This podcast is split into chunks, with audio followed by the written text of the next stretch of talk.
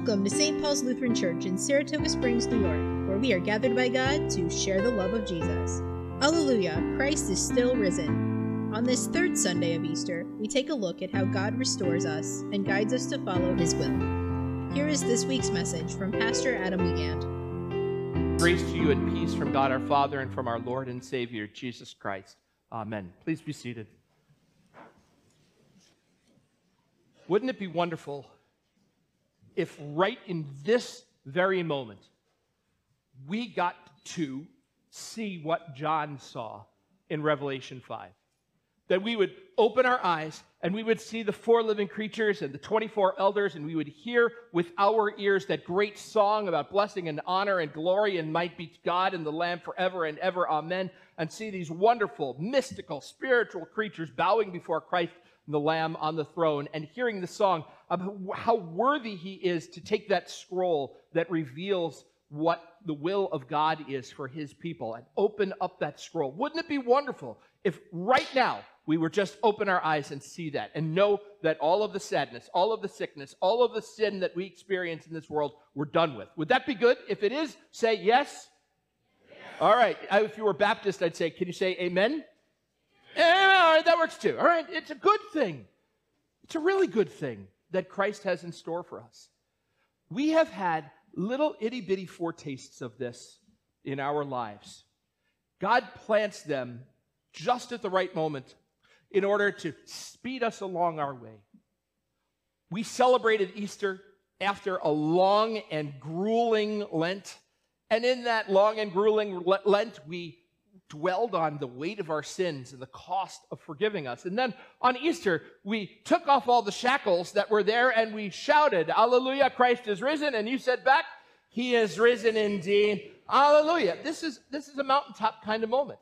It's a reminder that our lives are caught up with Christ and God. But it's not just here in church. Although sometimes when you're singing a hymn, I see your faces go supernova, and I know exactly what the Holy Spirit is doing in you at that point in time. But it happens in our families. When we have a baptism and we feel the presence of God, we know that He's there. We understand that He's keeping His promise. That's a, another good moment, a foretaste of the feast to come. And maybe, maybe for you, it also happens when you come to the table of the Lord, because it's just a foretaste of that feast to come that we get here. And we know that God is keeping His promise, that He's going to be with us forever even to the very end of the age. And here he invites us to take and eat that body and take and drink that blood so that we know that he is with us. But it's, it's not just here in church, it's also out within our lives. There are moments where you're driving along and you see a sunset that is just drop dead gorgeous, and you have to stop for a moment and say, Thank you, Lord.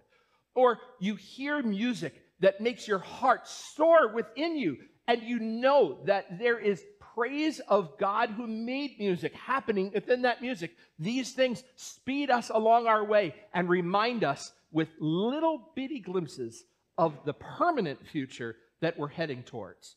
And God gives them to us now because right now we're in the time in between. We're in a time where that is not our daily bread. We're in a time where there are wars and rumors of wars. That we're in a time where people get sick with cancer and die. We're in a time where pandemics rise and fall.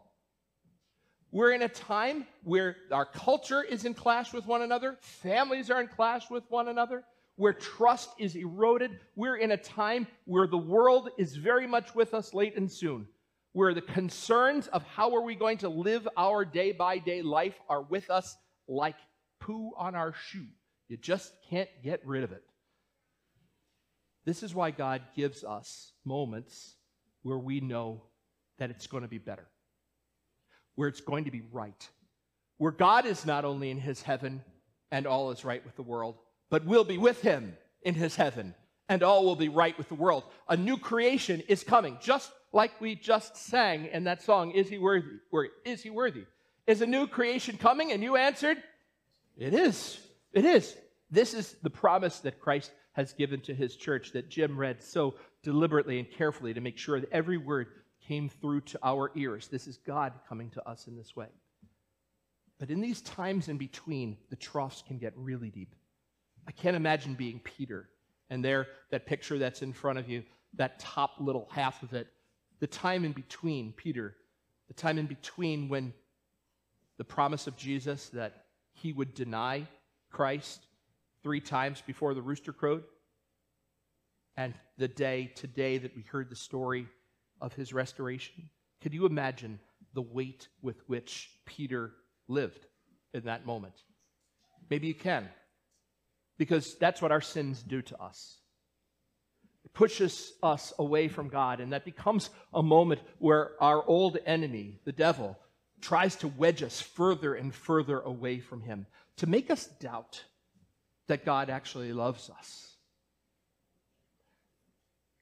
Peter got that question asked of him three times Simon, son of John, do you love me? Yeah, you know, I do. Three times. And it says in Scripture that Peter was grieved because he asked him the third time, Do you love me? Sometimes God lets us live with this time in between the difficulties, the struggles, the guilt for a little while in order to make his restoration that much sweeter and to help us understand the weight it was on him as well as the danger it is to us to continue in that way. Peter got to see Jesus twice before he said anything to him. On Easter night, Jesus was there, but he didn't talk to Peter. A week later, Thomas had a special audience with Jesus, but not Peter. But today, after Peter had finally said, You know what? I'm going fishing. This is it. I'm done with this.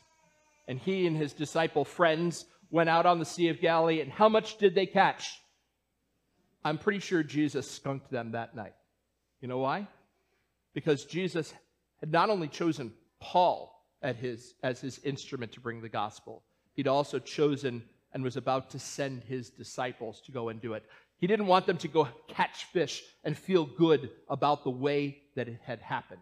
He needed to bring them to that spot where he said, This is what happened, and here's how I'm going to fix it. So, that time in between, Jesus used to sharpen Peter's focus, to call out all of the other options, and finally to give him the direction Peter, follow me. Same thing with Saul. He was on his way to Damascus, you might recall in order to round up people like you and me, to bring us in ropes and chains to the high priest in Jerusalem, so that what happened to Jesus might also, at some point in time, happen to us. He was on his way to gather up Christians who followed the way, and Jesus intervened in that moment. And he said, Why are you persecuting me? He didn't have a good answer. But he did ask the right question Who are you? I'm Jesus, whom you're persecuting. We come across circumstances that are troughs in our lives. It's easy for us to identify Jesus at the top of the peaks. This must be from God. But I want to let you know, he doesn't abandon you in the trough. As much as Peter felt away from Jesus in the trough, Jesus was with him as much as Salt, as Saul felt away from Jesus when he was stricken blind and led by the hand into Damascus to live in a stranger's house until he's told what to do. Jesus was with him. And Jesus is with us in the trough as well. Because he comes with us wherever we go. And where we, his people, are, that's where Jesus is. You know your troughs. I want you to think like Saul did in those moments when it is the worst for you. Deserted by friends, uncertain of the future, and ask, Who are you, Lord? Jesus is there. I don't know that you'll hear a voice like Saul did. He says, Go into Damascus and find Straight Street and then go to the house of this guy Judas. I don't know if you'll be like Ananias either, where God says, when you're on a peak, hey, go and find somebody like Saul. I don't know how God will lead you, but he promises that he is with you and he will bless you. Those who call on my name, I will deliver them, says the Lord. Know that God is with you in the time in between. He's with you in between these peaks, down in the deepest of the valleys. What do we say in the 23rd Psalm, which we'll sing next week when we get to the fourth Sunday of Easter? It's Good Shepherd Sunday. Yea, though I walk through the valley of the shadow of death, what? I will fear no evil. Why? For thou art with me, thy rod and thy staff they comfort me. This is the truth that our Lord Jesus would bring to our hearts, our minds, our attention, and our lives when we are in the troughs. He's there with us. He's ready.